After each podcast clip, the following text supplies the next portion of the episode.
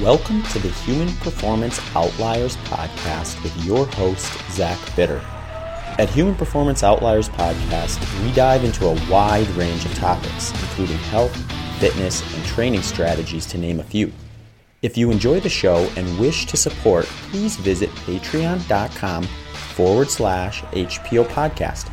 If you do not use Patreon or wish to make a one time donation, please visit the show PayPal page at paypal.com me forward slash HPO pod. Links to both of those can be found in the show notes. Also, consider subscribing to us on your favorite podcast listening platform and on our video version of the show hosted on YouTube. For updates and notifications, please visit my social media channels at Zach Bitter on Instagram, at ZBitter on Twitter, and at Zach.bitter on Facebook. If you wish to sponsor the show or have any other questions or feedback, please reach out to me at hpopodcast at gmail.com. All right, folks, welcome back to another episode of the HPO podcast. Uh, today's guest is uh, coming from uh, the other side of the ocean to chat with us a little bit about uh, a few different things, but uh, kind of the main topic I think is the, this flow state or how you can get into these like states of flow, whether whether you're an athlete or someone who has a, a, mentally demanding job or you know just anyone really. I think this stuff is some useful stuff and really interesting stuff as well. So so today i have uh, cameron norsworthy joining joining me to chat a little bit about that. Um, cameron welcome to HPO podcast. Thank you. Thanks for having me zach. Great to be here yeah, yeah, no, it's exciting always to talk to the different guests, and uh, it's even a little more exciting when you have one that uh, has something that's really interesting, specific to like a hobby or a passion of yours. So I, I, I really do want to chat a little bit about this, this, this concept of flow and just kind of the ins and outs of it to a degree, and see how it can maybe be applicable to just like everyday life as well as uh, some of the stuff I'm doing with like ultra marathon running and things like that. But before we hop into that, do you want to give our listeners a little bit of a background about yourself, kind of like what what you've been up to, uh, and what kind of got you to to be interested in in this topic? Sure. I started off as a, a, a tennis player, actually, a junior tennis player, playing tennis for England, and I got injured and got depressed and uh, couldn't play what I loved to do. I, I wasn't allowed to do, and sort of Uh, ended up backpacking and traveling and and after a little while I found out that what I really missed from tennis was not hitting thousands and thousands of balls, but it was actually those moments where I'd lose myself in the moment. I'd go and hit a, a, a shot down the line and I'd stop and almost be in awe of what my body had just achieved. That kind of non-ego state of wow, you know, isn't that isn't that awesome? Um, and that kind of deep absorption where things just felt effortless. They felt easy. Everything was just fluid. Um, that's that's what i i miss the most. And i kind of almost became not obsessed with the state but just super fascinated in it. And so i went on to study sports psychology and optimal experience and and so forth and found that this this term where we enter the bubble, where we enter the zones, whatever subcultures have different names for it. Scientifically, it's it's called flow, and it can be somewhat confusing to to really get a grip on, or to really understand, or to really identify with. Often we have these experiences, and we all have these experiences. You know, flow certainly isn't this sort of elite state that only elite athletes or elite performers can get into. You know, we often experience mild states of flows almost daily, and uh, and this this state is. I, I became fascinated in how how we we don't look at it or label it or really appreciate it. It just sort of happens, and we often put it down to luck, or we put it down to an egoic, how amazing am I, or or we just don't acknowledge it. And in that sort of disinformation around it, we lose the ability to really find it more frequently. Um, so I, I studied it for the last uh, probably 30 years now and eventually set up an organization to, to study it, train people on it, and coach people to to find flow. It's called the Flow Center, and it's really sort of put my part, my life path on, on a very different direction. and uh, and now I spend my days uh, either working mainly with elite athletes and entrepreneurs, um, but people at the pointy end of their careers, often trying to find that extra little something in that space of pressure. Um, so how can I sort of perform under pressure? But we also do programs um, that help bring this into schools. Uh, you know, obviously, children when they're they're learning in that in in flow, they're able to to learn a lot faster, and uh, and you know, there's lots and lots of different benefits around that. So we we do lots of outreach programs and so forth, and uh, you know, that's really, I guess, my my story. But Flow's also, I guess, offered me a a focus and a real direction um, that's allowed to allowed me to add a lot of meaning to a lot of my actions and and bring a lot more joy into my life rather than just doing tasks you know whether it's the washing up or cleaning the house or, whatever it is you know it kind of adds an extra dimension to to uh, to the actions that i'm doing in my day to day yeah, it is interesting. I think, especially when you get into some of these more like monotonous activities too, where there's certain activities where they they somewhat self entertain or kind of put you in this position where you're enjoying what you're doing. But then there's other things like, you know, answering a, a ton of emails or like you said, like cleaning the house or something like that, where if you find yourself kind of in that rhythm or in that flow, you almost like say, Hey, that wasn't bad at all. I actually kind of enjoyed that. And it was otherwise maybe a, a tedious effort that would have been kind of associated with that sort of stuff. Um, and I want to talk a little bit about that, but I also want to just highlight, I think, um, because you mentioned uh, just like high level athletes as well as like entrepreneurs or like more business minded folks. And I think the first time I actually came across this idea of flow was when the Golden State Warriors, one of the the basketball teams here in the United States, uh, was talking about using some practices rel- like similar to this uh, for some of their some of their players in order to kind of get in a rhythm on a basketball court, which I thought would make perfect sense. You know, if you're in front of a crowd of like you know 20 30,000 people and you're shooting a ball like sometimes 30 feet from the hoop and you know if you can get into that state of like like you described with tennis uh, you know, you're just probably gonna have a higher higher percentage of uh, shooting percentage, like crisper passes, you know, better better cuts on the court and things like that. And around that same time, they also started highlighting it with a lot of the tech companies in the Bay Area and kind of on the West Coast as well. So it seemed like it kind of popped up over on that side of the United States when I first kind of heard about it. Was was became familiar with it in any shape or form, and and then I just started kind of thinking like, you know, like I wonder. I wonder like when I first noticed that myself and and it's really hard to remember as far back as like you mentioned that a lot of this stuff I think happens to us without us knowing and then the next step is maybe trying to channel that or learn how to get into it and stuff like that so uh, is that kind of how you uh, how you came into it too? Was it kind of a an, an, observation type of thing or how did you first kind of come come into it? For me it was very much a personal experience rather than reading about it or hearing about it it was very much a personal experience that there was something missing in my life that i had that i no longer have. And there was this sort of void, if you like, and and I couldn't really put my finger on it um, until finally, you know, finally that I did. And it, for me, it was life changing to realize that, oh wow, you know, I can actually find this not in tennis. I can find this in surfing. I can find this in in lots of different activities. And uh, um, you know, we we we hear commentators talking about it. You hear athletes when they're describing their performances, often after a game.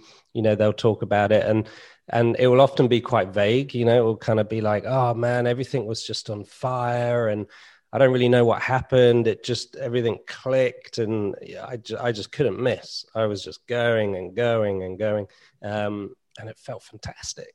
You know, and there's this sort of absorption around flow that we we all our attention goes and all our kind of faculties enable that and in, in, as part of that our resources elsewhere get slightly depleted so our normal kind of conscious awareness that's normally monitoring other things time self-consciousness other scenarios kind of get depleted. And and that's often why we don't remember it consciously. Because after flow we're very conscious of the experience and we're trying to remember something that wasn't that conscious. So the conscious database because the conscious has a, a, different subconscious and a different database that's physio- physiologically um, encapsulated away from our, our implicit system and our kind of more motor cortex and um, more kind of uh, hot um, system, if you like, that has a different database. And so, we, you know, we're trying to recall a memory from a database that we don't have access to.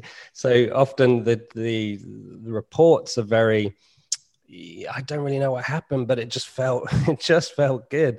And there's this, um, I, when we look at flow, there's really, I, I think the, the two describing factors around flow is this absorption and then this sort of effortless control where we feel like we have a high degree of control but it's not this kind of conscious control as an i'm going to make this happen and you know this is doing it my way. It's more there's this this sense of control that comes through us and almost like our actions feel like they're just happening. It almost feels like we're on autopilot which is why flow often gets confused with automatic behavior, or, or, although it's not because we're dealing, dealing with novel information all the time. But in that, there's this sort of effortlessness to our actions where we kind of just l- let it happen, where we surrender to uh, the innate amazingness and brilliance of our body and all the training that we've done prior, all those myelin that's wrapped around our neurons, and we just allow that incredible biology just to do what it is much better designed to do. We get out of our own way and we allow these actions to happen in a more effortless manner and that kind of that absorption and that effortlessness together feel fantastic. And uh, you know and that's why i guess it's attracted so many people and um, it's certainly in the performance areas. You know you talked about that that sporting example. You know when you're when you're th- throwing threes or you know you're playing basketball and you're in flow there's this just lightness and buoyancy, and um, it feels like you, you can't miss. And um, yeah, it's a beautiful, beautiful play. You know, athletes often talk about it as the the, the holy grail of holy grail of states. Um, you know, and I, I'm kind of against pitching it up as this sort of elite, elusive state that we need to, you know, achieve at all costs and stuff. You know, I see flow as more of a very natural internal state that ordinarily we're limiting ourselves from finding. So it's more, you know, the, where I come from in terms of the practical application of it is learning how to get out of our own way so we can kind of, you know, we can find it.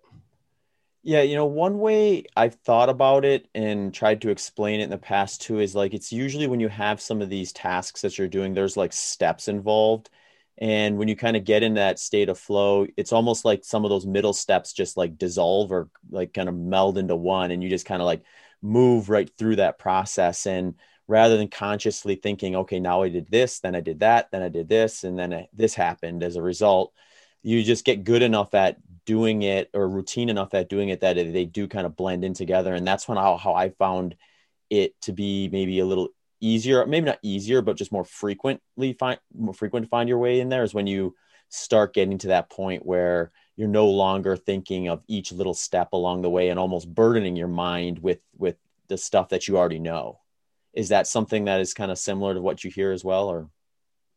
Yeah, I, th- I think when we understand that when we're in flow, we we think, we act, we behave in a very different manner than we do ordinarily. You know, like you know, take a training and performance example, um, or even two performance examples where we might have one performance, like you said, it's very conscious, and you, you know you, you, do all your preparation, your warm up, or whatever. Maybe in the match, if we keep the basketball analogy going, we're you know we're shooting and we're consciously aiming for the back of the rim, and we're consciously aiming for that one centimeter at the back of the rim, and we're we're consciously proactively self-regulating our attention to kind of block out the noise, to block out the thoughts, the distracting, the what if, the inner critic, and we're doing really well to kind of um, to, to give ourselves the best chance of performing, but it's still a slightly contrived experience, you know. And all that all that stuff is is good. You know, don't get me wrong. That's all you know, really good mental skills to be able to implement and use but we're still using that biological system that will always end up in that conscious performance, if you like, that sort of unabsorbed performance, and and it may not feel as effortless as as as we can be when we're in flow. We might do good, we might even do great, um, but we're we're going to be falling short of our optimal experience. You know, so when we have a look at the neuroscience, we have a look at the physiology, we see that you know flow operates at a different level. You know, our brain waves are slightly different. We have far more corticomuscular coherence. Our implicit system or our hot system, in terms of the the, the, the dual cognition systems going on, um, are, are, much more fluid. And uh, and generally, there's there's this sort of fluidity internally from a physiological and neuroscientific point of view that allows us to kind of flip between you know systems allows the kind of sympathetic system to be exactly where it needs to be but the parasympathetic system is much more modulated. Um, so the you know i guess the scientific signature as we call it is or the blueprint of our body is different. And so when we understand that then we can go ah oh, okay. So for me to be in flow I've actually got to feel different. I've got to go to a different place. I can't just keep trying to push harder or do things better or do more. I've actually got to go to a different place. Um, and often that's why entering flow is a very different training just from normal performance uh, coaching. Mm-hmm. Yeah, I want to talk a little bit about just kind of what role like adrenaline plays with this because I think uh, one thing you mentioned that I thought was interesting on your TED talk was kind of around that, where a lot of times athletes or anyone for that matter is going to think of adre- like a, a burst of adrenaline as a positive thing. It's like you get this jolt of energy, but in some circumstances that is probably potential where it could break you out of your flow because it's almost it's not I guess it's not like uh, um, maybe even keel's not the right word for it, but kind of it's, it's it's almost too abrupt, right? Yeah, there can be this. Yeah, and I, this is a very individual process. You know, the, the adrenaline brings in norepinephrine, and it, it's amazing for getting us alert. You know, getting us amped, getting us pumped, getting our attention on the present. You know, we kind of enter that mild fight, flight, freeze response where our body kind of goes, right, shut everything else down. What's important right here? You know, let's face it. Um, but it also comes with a slight rigidity, a slight tightness, you know, and and that initial burst of neurochemicals and kind of the body going, emergency, emergency alert is great to get us present now. But if we stay in it then we keep that tightness, we keep that over alertness, which stops that flexibility, um, agility, and that ability to kind of act moment to moment because we're the body's still kind of on hyper alert mode. So, um, and diff- different people have different thresholds, you know, and, and different sports. You know, someone jumping off a cliff is going to have a different threshold from someone playing chess. Um, you know, so it's really quite an individual process as to how much it's a help and how much and when does it become a hindrance. But if you look at it from a more physiological point of view it kind of activates that sympathetic nervous system which is that kind of fight flight freeze scenario which makes us go ready get ready. But we need that that arm of the autonomic nervous system to be modulated by the parasympathetic nervous system the part of us nervous system that just goes relax. Let's just conserve a bit of energy. Let's do things efficiently. Let's move with a bit more fluidity and relaxation as we would if we are just walking around the house. Mm-hmm. Um, so when that comes in, you know, we get the best of both worlds, right? We get this sort of alertness and, you know, we become very present and we have this sort of sensory experience. We kind of get out of our heads almost. But if we stay in there too long, our, pre, our head starts to come in prefrontal cortex and we start thinking about it. And what if what will happen? Da, da, da, and then we get stuck in our head. Um, so for some people that can become a very very bad thing. And for other people they can use that initial hit of adrenaline to then use as a stepping stone to then move into a, a higher performance state. Mm-hmm. yeah my thought was just like the variance between sports with that too because if i think of just like an explosive sport like a power lifter or something like that where you know they probably have a lot of time on their hands leading up to like one real explosive movement where i mean i'm not a power lifter. I think our, you can tell and my listeners obviously know that. But my thought is like it'd be super beneficial like on a day of a meet to be able to kind of be in a state of flow leading up to your actual t- t- time like you say pull the pull the weight off the ground in which case then you'd almost want to break loose and let that adrenaline rush come through as you spend those like couple of seconds doing that one abrupt movement versus say something like what I'm doing running ultra marathons where I think there's some benefit of being in kind of a state of flow leading into the event so you're not getting too much anxiety and fear induced. But ultimately I think that that state is beneficial for these longer efforts in the sense that it just kind of helps you get to that end product without overworking your mind and overexerting your your mental faculties during uh, during that long process, and it just kind of keeps that that that that mental sharpness and focus longer into a longer event when you can avoid all the noise in your head, so to speak, in the early stages. Mm. And you know, you've clearly got a, a very close relationship with with adrenaline in terms of you seem to know how to handle it in the sense that to be more specific you know how to enjoy it, you know how to get the physiological benefits, but for it not to uh, decrement your mental performance. For most people, when we get that massive kick of adrenaline, straight away anxiety comes up. You know, we go straight to our head and it becomes this debilitating kind of I end up either fight, flight, freezing, right? I end up loose or end up running away or uh, my body's sensations take over and I become this gibbering idiot. And uh, and you know, for a lot of people, it spirals this sort of anxiety um, snowball of what if? Am i good enough? Is it going to happen? Have i done enough? What are they doing? Is it going to be enough? Da, da, da, uh, sort of questions. And uh, and that can be really deep you know a, a really an energy sucker and a distraction from our performance and you know it doesn't help at all.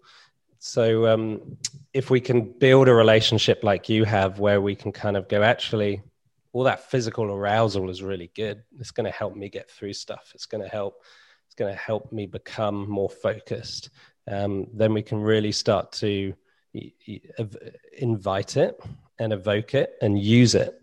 Um, but that's certainly a personal relationship which i think has developed over time with people having exposure to it and learning how to take the good stuff from adrenaline and and not not allow it to uh, inhibit. All right folks this episode of hpo podcast is brought to you by bioptimizers p3om p3om are probiotics that improve your digestion and nutrient absorption helping ensure your digestive tract and immune system stay strong and healthy. While many other probiotics on the market don't even survive your own stomach acid, P3OM is fully tested to make sure that probiotic strains not only survive in your body, but also don't compete with each other, so you're as protected as possible from the growth of bad bacteria and other pathogens. While other probiotics require refrigeration and often die in transport and on the shelf, P3OM doesn't need refrigeration at all. So if you're ready to check them out, head over to bioptimizers.com forward slash human. That's B I O P T I M I Z E R S dot com forward slash human.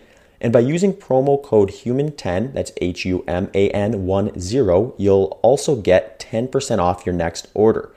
So, two things to remember bioptimizers.com forward slash human and promo code HUMAN10.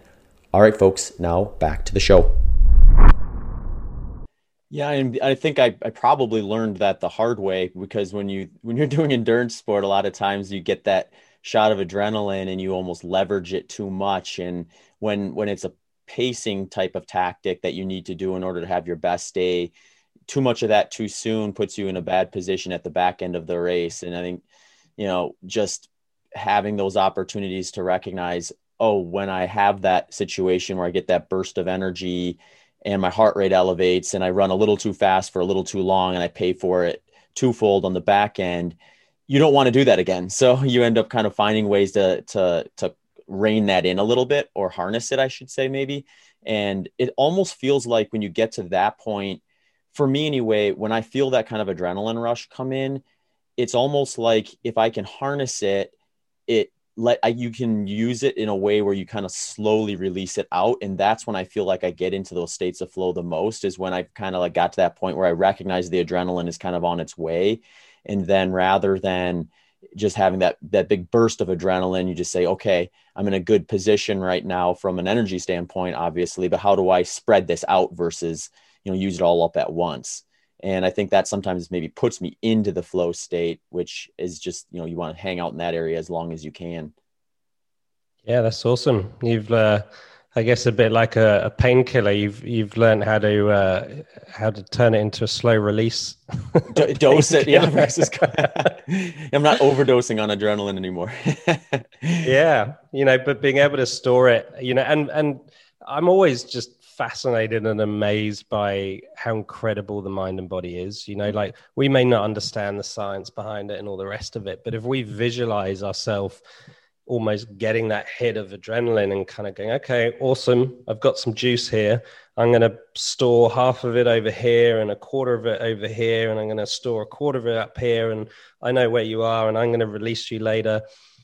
And then we visualize that and we later we visualize releasing it. You know, the, the mind and body has this incredible ability to kind of match that in in real terms and um and actually and actually use that so um, it's a great technique what you've developed there of storing it, and um, you know, there's a reason why doctors pump people full of adrenaline who are about to die, or you know, it, it, it allows the body to kind of to overcome so much distress.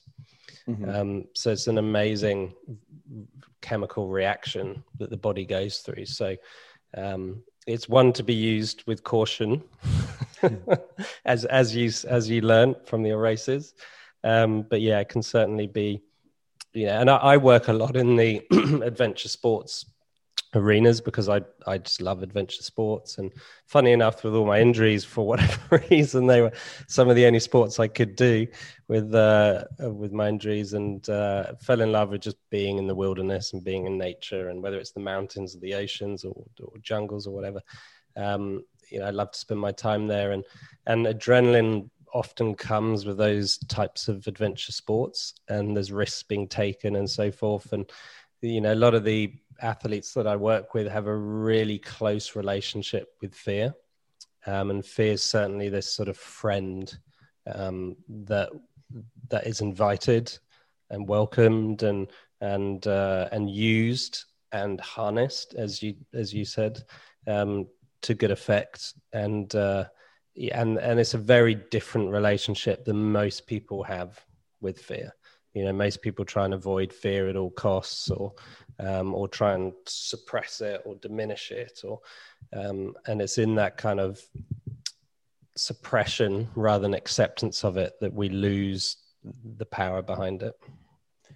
Yeah that's actually an interesting topic too around fear and just like what kind of activities and sports and things are going to be more kind of tied to that to a degree. And it's because for me it's you know if i'm out there and i make a mistake you know i might just have a bruised ego at the end of the day whereas you know if someone like alex honnold goes out there and makes a mistake it could be over for him. So having that relationship with fear and i would imagine kind of a flow state when you're you know free climbing a, a flat weight flat faced wall or you know mountaineering climbing mount everest or something like that they're going to have like maybe a little bit of an extra incentive to be able to channel that Yeah, it's an interesting one. I mean, a lot of I do a lot of work in rock climbing, and a lot of the stuff you see on TV is actually well within their their comfort zone. Mm-hmm. So it looks all this sort of incredible hard stuff, but actually, they're you know for those individual athletes, they're kind of of course there's that there's that edge there of I can't mess up here. I'm free climbing, and um, but there's uh but they also know that they've done that route and you know they they've got the capability to handle that route that they're not doing something that is sort of pushing their limits um, from a technical point of view or so that there is that kind of uh, fear that keeps them going. Um, and for some people, it's it's one of the reasons why they do it.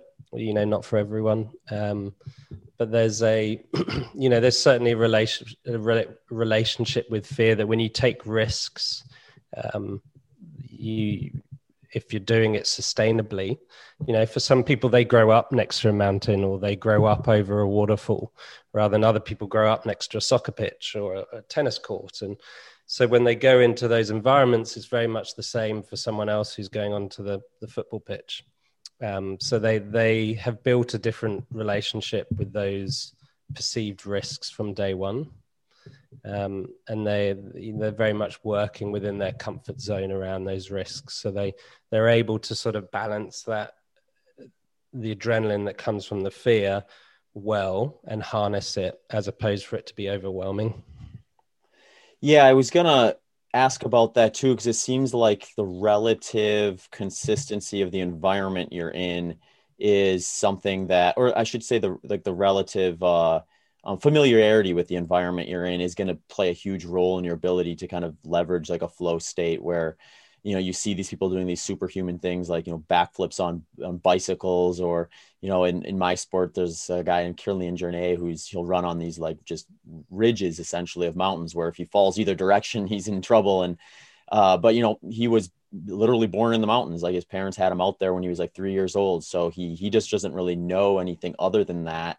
And that familiarity, I think, probably allows him to kind of leverage this stuff, um, that automatic cruise control kind of mentality that we talked about earlier, a lot better than someone like myself who you know grew up in a city and, and was never running on top of mountains and still hardly ever do today. But um, yeah, so is that is that something that you are interested in with this concept too is like well what is the person i'm working with relative experience with the environment they're trying to access this this flow state yeah, for sure. I'm certainly from a personal coaching perspective as well. There's, you know, for me, that's where it becomes really interesting. You know, that's where my challenge is when I come to help other people.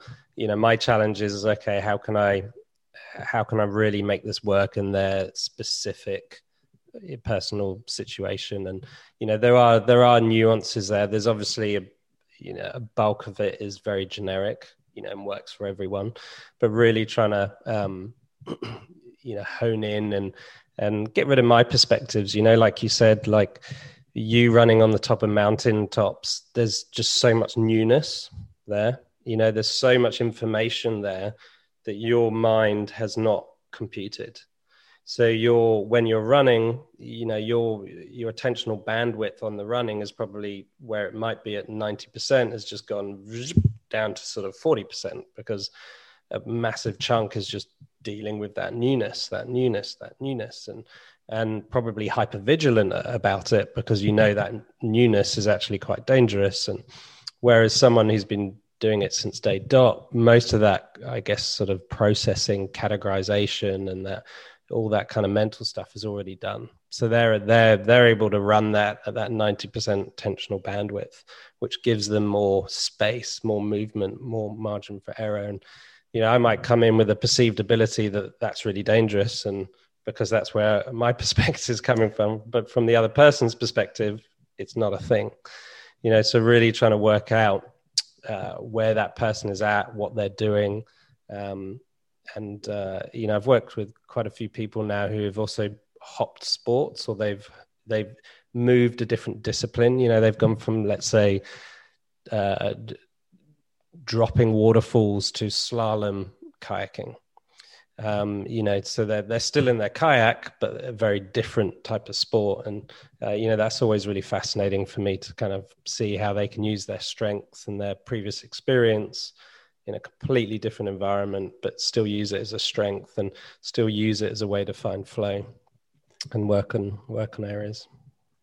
Yeah, I wanted to kind of go to the other end of the spectrum too. Um, and look at just kind of my own personal experience and ask you some questions about it as well because I think in it was in 2019 I kind of had a bit of a breakthrough I think with just the way I practice this because before then I would I would say it was probably a little more intuitive in the sense that when it happened it happened. I didn't give it too much thought. I just kind of looked at it as you know sometimes you get lucky and it happens more than others and you just you know be grateful for the times it happens. Whereas in 2019 when i was building up for some races i started kind of using just this like mental strategy where when i would do my long run for the week um, rather than just kind of going out there and saying okay i need to run say 30 miles in order to prepare for this this goal event and know that i need to from a physiological and kind of a mental preparation standpoint and just a fuel fueling uh, practice type of standpoint do those type of activities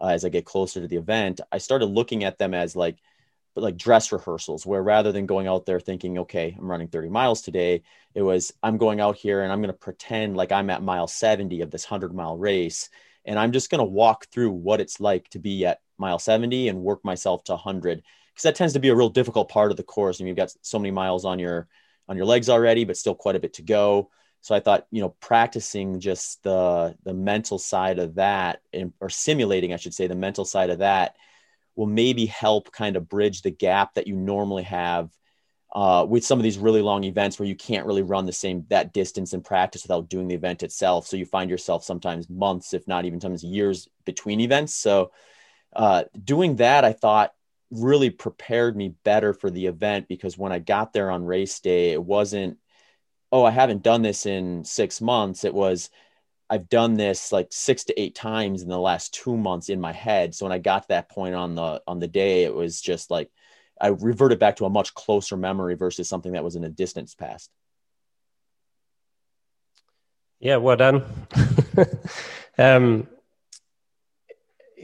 I mean, there's so much there I could pick up on, and um, you know, some athletes are really good at performing in training and performance environments. You know, you look at Usain Bolt, or uh, they actually don't train as much, but the training they do do is really relevant to their performances. And so you're you're training your brain and your body to perform perfect perfectly in the environment that you want to perform in, rather than working and thinking so much about all the foundational stuff and then hoping that translates to the performance context or environment. You know and the one of the, the sort of flow skills we have we call building the blueprint or uh, creating the mind and the brain is constantly visualizing whether we like it or not. You know we're constantly um, part of bayesian processing is that we're constantly predicting the future cross referencing with our past and our database, taking in real time information, visualizing what we might want to do, and then doing that. And all of that happens in like a split second. We're, not aware of it, but that that visual process is happening all the time. So we're constantly making these micro visions about what we're going to do. And for most people, creating those visions of us doing something in flow, we never do. So we rarely find flow. And in that situation, you've gone, I'm going to visualize and persuade my mind and body that I'm at mile 70, you know, or mile 100 or whatever. And, uh, and so you've, you've then created those neural connections. You've created that deep level of training in that, in the mind and body to, to run at that state. And, you know, and that, super important to find those areas that you're going to find stressful or you're going to find difficult and then practice them. You know when i used to play tennis i used to um, i used to occasionally go over to florida to play uh, some tournaments there and it was hot. And and i would go into the sauna and i would practice doing tennis shots and workouts in the sauna to get ready for the the 40 degree heat. Um, and i would persuade my mind that I was playing tennis, even though I was in a sauna in South Carolina, and you know, and um, that old adage of "fake it to make it." And um, you know, there's a great story. I've forgotten um, his name now that you, will probably know, but this this runner from Australia way back in time. I think it was like an, a three day race, and he was a, a farmer um, who was used to sort of chasing sheep with gumboots uh, and he, he, sort of came up at the line and with all these incredible athletes uh, there was this sort of strategy where people would run sleep run sleep run and uh, and he went out there and just imagined that um, he, there was this massive storm coming, and that he had to herd the sheep quickly before the end. And he did a he did a sort of two and a half day run without sleeping, and ended up you know winning the race. And and that that sort of power of the mind where we can train ourselves that actually something else is at foot and the body needs to respond. Um, and if you can do that in your training, you know, you can sort of imagine yourself serving at match point, even though you're in a, a training situation, or you can you can practice your running, imagining that you're you're halfway through a race rather than at the start or whatever. Um, can really pay dividends um, and train your your mind and body to be comfortable in the uncomfortable when that situation happens. That's really interesting. I think uh, the the next my next thought is just like how is this transferable to uh, you know some of that more everyday type task for like, you know someone who isn't competing in a sport at like an elite level, but they do have a demanding job or they they do have um, you know a set of monotonous skills to get through from time to time during their workday is the kind of the process or the setup for you as the coach similar in that situation or are there different kind of tactics or different like angles you need to kind of approach with someone who's who's looking to use it for just kind of day-to-day stuff versus like high performance type stuff? I mean there are slight differences but essentially uh, much of it's the same you know and an athlete entering a really important competition we wouldn't blink or question them professionalizing their preparation.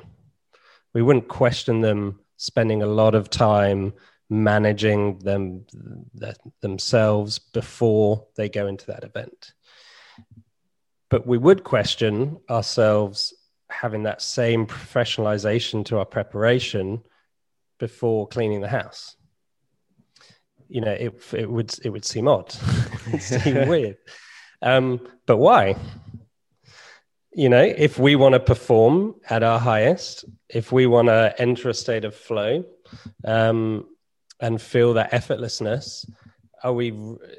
Can we really just expect our mind and body to kind of deliver that on cue? You know, okay, you know, we'll wing it, and occasionally it might happen. Um, but why would we professionalize our preparation before a massive important event and not do it before an event that's important to us but really not it's, it's quite menial so i think taking that adage and kind of going okay um, you know and the same goes for sort of assistance with it. You know most for example most elite athletes have their own sports psychologist you know the ones who are earning lots of money have their exclusive one who's travel with them. Um, but yet, most people who aren't in that elite environment can't justify to themselves to get a, a performance coach or a life coach or a flow coach or whatever. Um, and and you know, I'm kind of like, well, well, why? If you want to bear the fruits, regardless of whatever domain you're in, you need to have that same setup, right? You need that same that same guidance. You need that same professionalization for your preparation. So taking that, you know, cleaning cleaning that. Don't know why that's come up today, but take that scenario. You know, if we professionalize our preparation, we go, okay, right, let's give myself a challenge here. Uh, I've got an hour and a half, but screw that. I don't want to be cleaning for an hour and a half. I'm going to get this done in 45 minutes. I'm going to put on tunes that make me really motivated. I'm going to have a very clear plan here about what room I'm going to do and how I'm going to do it. What am I going to start with? Then what I'm going to do next. Um, how, how do I know I'm doing well? If I've done two rooms by 20 minutes, I know I'm on track. Okay, great. You know, and then spending a bit of time to get into this sort of effortless, fluid place, state of mind, with diffuse my thoughts, maybe getting some of that adrenaline that we talked about earlier on board to kind of make us go. You know, most people wouldn't even think about doing this for the house, right? Um, but if we do, we can clean the house and actually get to the end of it and go, okay, that was pretty fun, even though it may not be something we want to do. So, a lot of it is very much the same and changing our mindset that it's okay to do that professionalization of our preparation for these day to day tasks. And, um, know, there's a quote by Csikszentmihalyi that I always love, which is um, the, the sum. I'm going to bastardize it because it probably isn't the same same quote, but the essence of it is that the sum of our subjective experiences determines the quality of our existence and the stream of this existence determines whether our life is is a life worth living or not. So you know when we look at our our life and the the the quality of this life and when we close our eyes for the last time and we look back and go did i have a good life? You know what determines that is this sort of our subjective experience throughout. And we might pick out highlights of those moments but it's also made up by thousands of micro subjective experiences. And so, if we can start to prioritize that subjective experience throughout, then we can start to go, actually, hang on, my experience is really important. So, whether I'm going into a world championship race or whether I'm cleaning the house, they're both experiences. Both of them are important.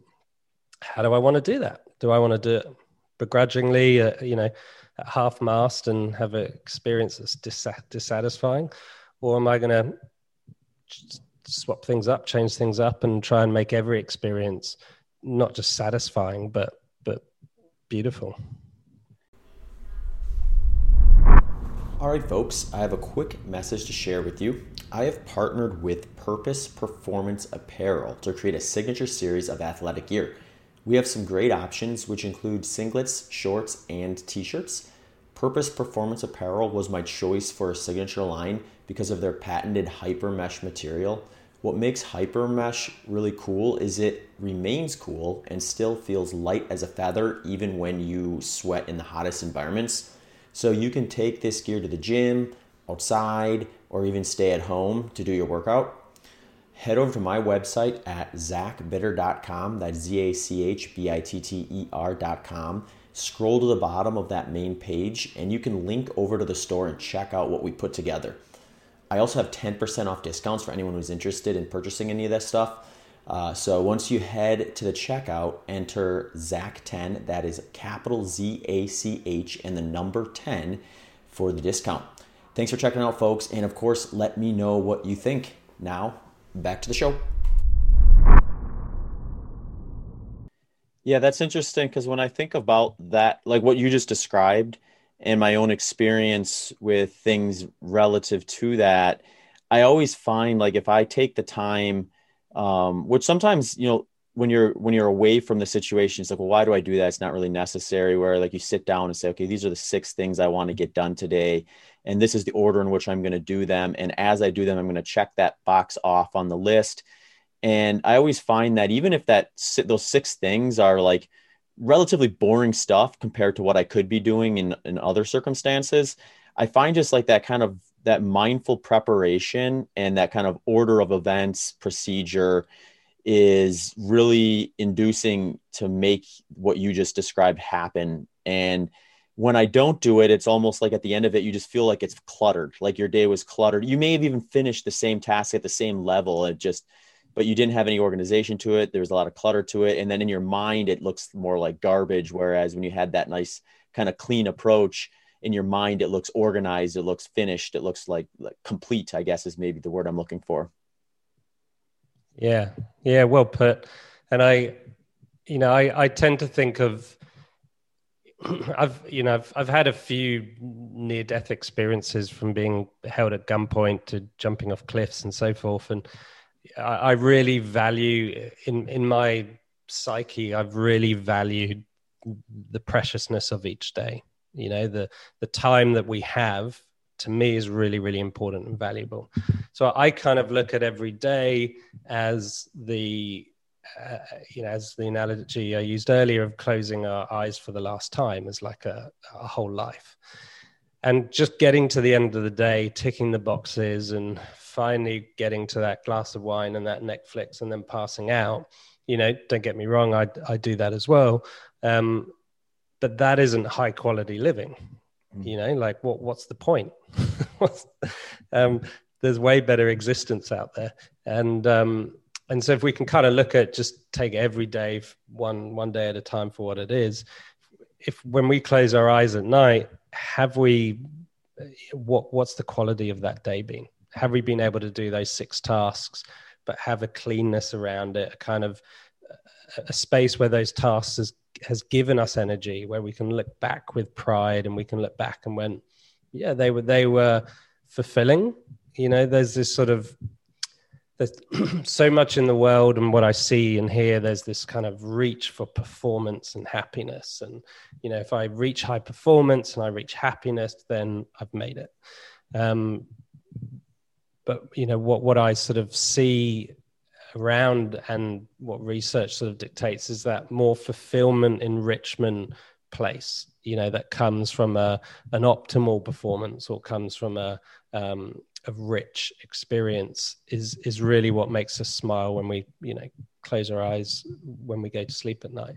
So if we can try and find those spaces within those moments of our day to day you know it's it's uh, it radically radically changes our life. And taking that time as you said just to clear your mind and there's lots of sort of skills out there and lots of amazing people doing like yourself doing amazing things and um, and communicating some of these messages and preparation techniques and and uh, you know and certainly my focus is a little bit more around flow and that kind of enriched experience of effortlessness. And if we can kind of move our mind towards experiencing that in our work, in our emails, in our washing up, in our training, in our world champion performances, um, you know, that will really build a, a solid framework for the mind and body to to seek out those our ourself doing things in flow more frequently.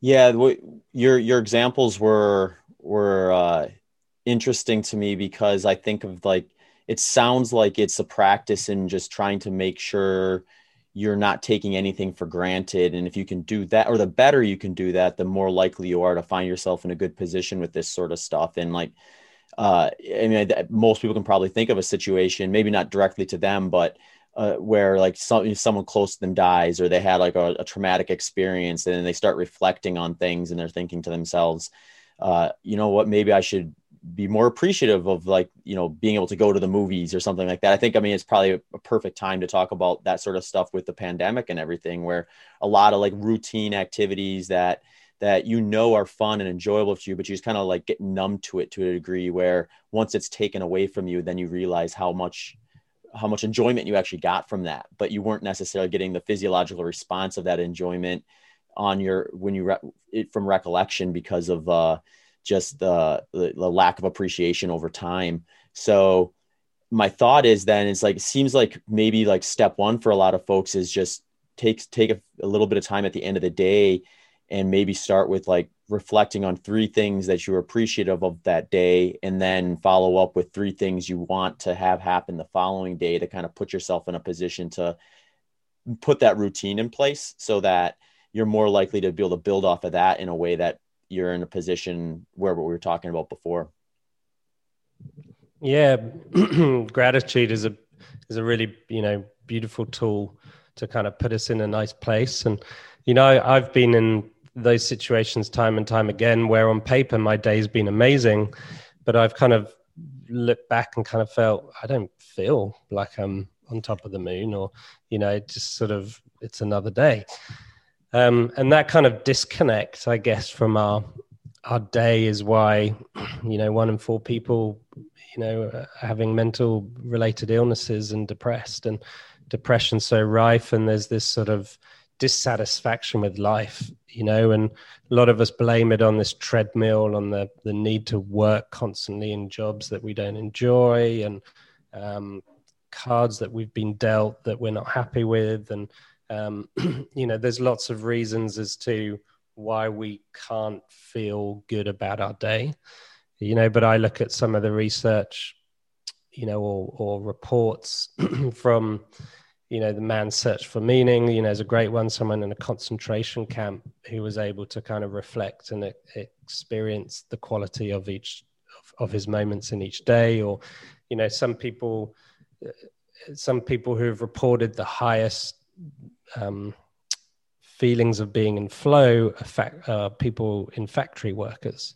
You know, when they've come to sort of rate their daily task as important, we can start to go, okay, let's make this a good experience, regardless of what we're doing, you know, and um, and and that is a that's a radical shift, and gratitude puts us in that place to kind of go, actually, my experience is important. What I've what typically what we're most grateful for when we write those journals is typically the the rich experiences, that connection with a really good friend, um, a connection with our our sport when we've just nailed it.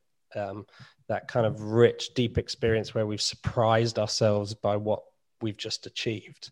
Um, and those sort of deep engagement, those deep engagements is often often what we end up coming up in that gratitude um, as well as acts of kindness and so forth. And and uh, and it, for me, that you know that is a totally different dial. It's a totally different direction signpost than or what normally fills my brain every morning when I wake up. You know, it's normally that when I wake up, my brain goes productivity list. What have I got to get done? You know, and I yeah, I got to personally reset every morning and kind of go, no, my signpost is about quality of experience today and uh, and you know i feel most people are in the, the exact same place so um, you know resetting that dial um, especially during pandemics where we can't get out and do the distractions that we enjoy so much um, you know it's it's it, to use this time as a total game changer um, is you know is a huge opportunity yeah, no, that makes makes sense. Uh, this is this has all been really kind of interesting to unpack with you for for a while, Cameron. I wanna I wanna maybe kind of switch a little bit here and end with just uh maybe some actionable items, or or maybe maybe I'll start with this question: is like because I can appreciate that perhaps this is very individual to each person, and there's no real specific uh, order of operations that kind of carries over from one person to the next. But is there kind of like a general scaffolding you use as a coach on the individual level where regardless of who the person is you go in thinking here's these here's some some bullet points that we're going to center things around and then their individual experience and their individual like goals and tasks are going to what kind of fill in the gaps yeah for sure um absolutely and um i think what we've just talked about is prioritizing our experience you know and the quality of that experience for most people you know we can intellectually get it, but actually putting that as the number one focus in our life is really difficult. You know, we'll come up with a million excuses as to why that can't be, um, and why that's a luxury, and why that shouldn't happen, and so forth. Um, so, you know that that's really important to have that as a notion or an underlying intention, and then um, before we go to do activities or um, maybe it's a, a, a, an important event you know we'd be thinking about that important event days weeks months beforehand just sort of thinking about it. If we can put on what what we call like a flow mindset which is a very different mindset from a um, achievement mindset or um, a winning mindset or uh, it's more akin to the growth mindset that Carol Dweck talks about, but very much around embracing the challenge, uh, coming from a place of learning and growth um, and development of ourselves, and and uh, and really coming from a place of what's going to motivate me the highest. How can I kind of increase my motivation, and um, how can I be my optimal self in this event. So instead of how can I win, how can I uh, impress others? How can I get my PB? Instead of those types of goals, having a more flow mindset in place of how can I live out my optimal behavior in that event? How can I find that level of internal congruency and harmony and flow in that event? So if we can add on that flow mindset every time we think about the upcoming event and you know leading into it in the hours before and the minutes before you know makes a massive difference to priming our body to be able to find that in that event um, and then i guess the two more stages we often talk about. So that initial flow mindset, then this kind of self-regulation, this this preparation, um, where we where we without going into too much detail, but there's this sort of diffusing our thoughts, this kind of more mindfulness approach to kind of just disconnect us from all the chaos that's happening in our consciousness. And then visualizing that flow experience like we talked about earlier building that blueprint. So we're really primed to we're telling the mind and body this experience i'm going to be in flow nothing else.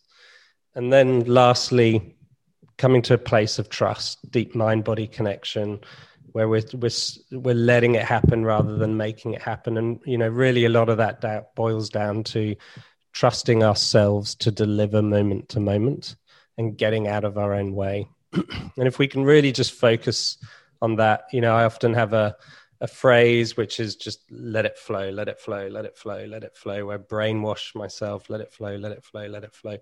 I kind of brainwash myself to trust myself to act moment to moment. Um, you know, so I've said quite a few things there, but even if you just take one of them, whether that's prioritizing your experience, putting on that flow mindset, um, building that blueprint of flow, or coming to a place of absolute trust, or just using that phrase, let it flow, let it flow, let it flow, um, then, um, you know, that, it, well, hundreds and thousands of people have found those things really, really useful. So just embed one of those things and, uh, and, and see what results you get. Yeah, that's, that's pretty cool. I think when, uh, when I think of some of the stuff we talked about, and then I think step two or phase two that you mentioned, it's almost like you have your list of things you know you need to do and you have them in order. But when it comes time to do them, you do need to kind of be in the moment or working on that one without necessarily thinking about the next one. So if I'm on, you know, task two of six and I'm dwelling on, well, I got to get to four, or how, how am I going to get to five? Then it kind of breaks me out of being in that moment. So you can't let that order and that that that that planning ahead kind of get in the way of the flow either, even though it's kind of part of the process. Yeah, sucking vital energy. You know, when you're breaking your race down into, you know, mile one to fifty, and then fifty to hundred, and if you're thinking about mile two hundred at mile fifty, you know, you're yeah you're you're losing vital energy just sort of seeping out the back there. Mm-hmm. Yeah. Yeah, I know. I mean, when I think of my worst races, it's always ones where I'm like dwelling on the finish at, at, at the early stages and having a hard time breaking breaking that that thought process. So it's like the easier you can break that thought process, I find is the the more likely you have a successful day. So it makes perfect mm. sense to me. yeah, absolutely. Awesome, Cameron. Well, if there's anything else you want to share, we certainly can. Um, but otherwise, if not, uh, you want to share with the listeners where they can find you? Yeah, sure. Um, theflowcentre.com is uh, our website. Um, you know, my name, Cameron Norsworthy, you can just type into Google um, and, uh, you know, sort of check us out. And, uh, we run varied uh, training courses or more personal experiences um, for people to get involved, both at a, a sort of a self-paced, accessible level, and then a more advanced um, course available. So um, we'd love to see you at the Flow Centre. It's an amazing group of people from people of all walks of life and incredible athletes on there. Um, and uh, there's over sort of 15 world champions on board who, uh, you know, I'm sure people can learn from as well. Um, but I'd love to uh, end with um, maybe hearing one of your flow experiences during running and uh, where you feel you've really, really hit that effortlessness. Yeah, you know, it's I've told the story of my 100 mile 12 hour world record quite a bit. So maybe I'll pick a different one and give someone some new one. There was actually is actually the same year I was doing this race called the JFK 50 mile, and I had done it two two times prior, like when I first started ultra running, and I had just had really bad days. So it was like I kind of had this opportunity to to go out there, and I wasn't even particularly fit for that course, but I went out there kind of with confidence and this mindset of like, okay, I can, I know what this course is like. I know where I made the mistakes last time. Uh, I I think I can I can plan it right and do it right and rather than kind of getting ahead of myself and trying to overreach in the areas of the course I knew I wasn't like ideally prepared for. I focused in on the spots of the course that I knew I had the skill sets for at that time. And uh, I hit there's a section of that course where it's basically like a flat marathon on like a gravel uh, towpath along along uh, um, along a river. And I remember hitting that spot thinking like that was one of the best time best spots I was able to just kind of go like one mile at a time running within myself because you always know like there's a limit you probably shouldn't cross from a pacing standpoint where you're just gonna you're gonna overreach what you're capable of um, but like being able to stay right up against that and not overthink like what could go wrong if you're if you are overreaching a little bit uh, and and not do what I was saying before, start thinking about the end. I, I felt like I kind of chunked that race really perfectly, and and that section of the course, which had been a struggle for me in the past, just like flew by, and my splits were faster than I thought they were going to be, and I that it kind of just fed into the final stage of the course. There's the next eight miles, which is like rolling uh, rolling hills, and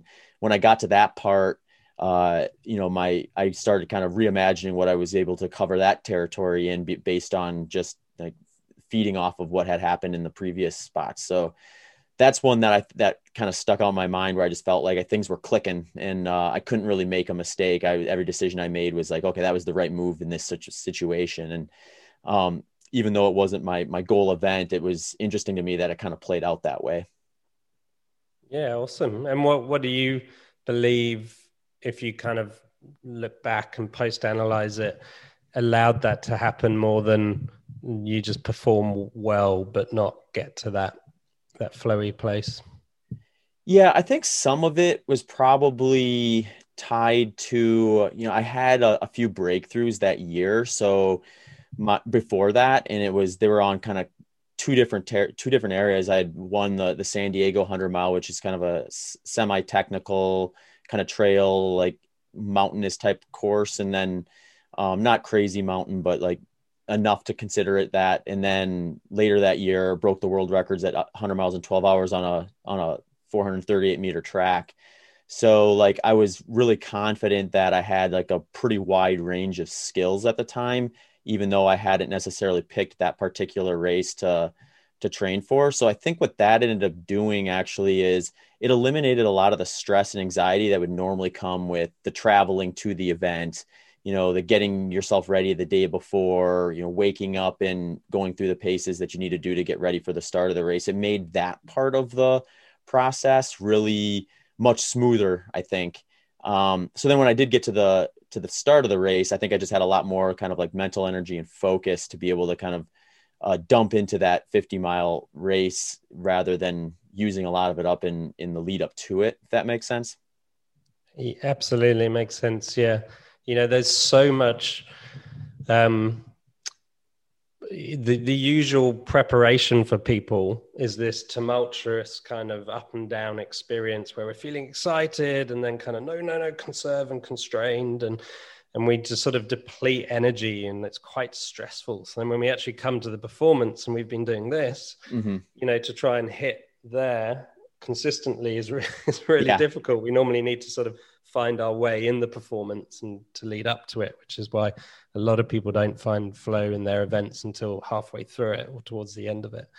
Mm-hmm. And um, so to be able to have that smooth ride in um, is going to really set people up. And, you know, part of uh, this idea of effortless behavior um, is is not so much focus on sort of focusing on being effortless is actually this sort of void of concern, this sort of absence of worry about losing control, or this absence of worry about having to do things a certain way. And sounds like that confidence really gave you that um, that space to not have those worries or concerns to allow you just to go out and allow your body to do what it is obviously you know designed and trained to do really well yeah yeah it's kind of you you want you want the confidence so that you're able to eliminate a lot of the noise but also have the awareness of like you know where the right spots to to really push and where are the spots to you know be a little more conservative i think that's you don't want to be overconfident at the point where you outrun your or I guess in my particular situation, outrun what you're actually capable of, but also have the confidence to know like where is my limit. I'm going to be bold enough to go up to it today, and that that is a really cool spot to be in for sure. Yeah, fantastic. Thanks for sharing that, Zach. Yeah, absolutely, and, and thanks again, Cameron, for for coming on the show. I'm sure the listeners are gonna uh, have a lot of takeaways for whatever activity is they want to kind of dial in a little bit, whether it's everyday life stuff or a, a hobby or activity in this in the sporting world. So um, we're all thankful for your time. My pleasure. Great to hear people. And if they do want to uh, find out more, um, our center is the Australian English spelling, uh, C E N T R E. Um, so I think there's another organization like us that are focused on hypnosis that's er at the end of it. So uh, oh okay. Yeah yeah. Yeah you know what? I was actually when i was looking when it, when you first when we first got connected i looked up and i think yeah there's a place in dallas that i think does like you're right that's uh, the er but I'll, I'll put a link in the show notes folks too. So if you want an easy way to click on over to it you can just head over there and uh and and check out uh cameron stuff at the flow centre. Great stuff Awesome. Well, great chatting, Zach, and uh, speak to you another time. Yeah, take care. Thank you for listening to this episode of the Human Performance Outliers podcast. If you enjoyed the show, please consider checking out my website at zachbitter.com or my social media channels at zachbitter on Instagram, at zbitter on Twitter, and at zach.bitter on Facebook. You can also support the show by subscribing and leaving a review on your favorite podcast platform. If you have any questions or comments, please do not hesitate to send me an email at hpopodcast at gmail.com. Thanks again for tuning into the show.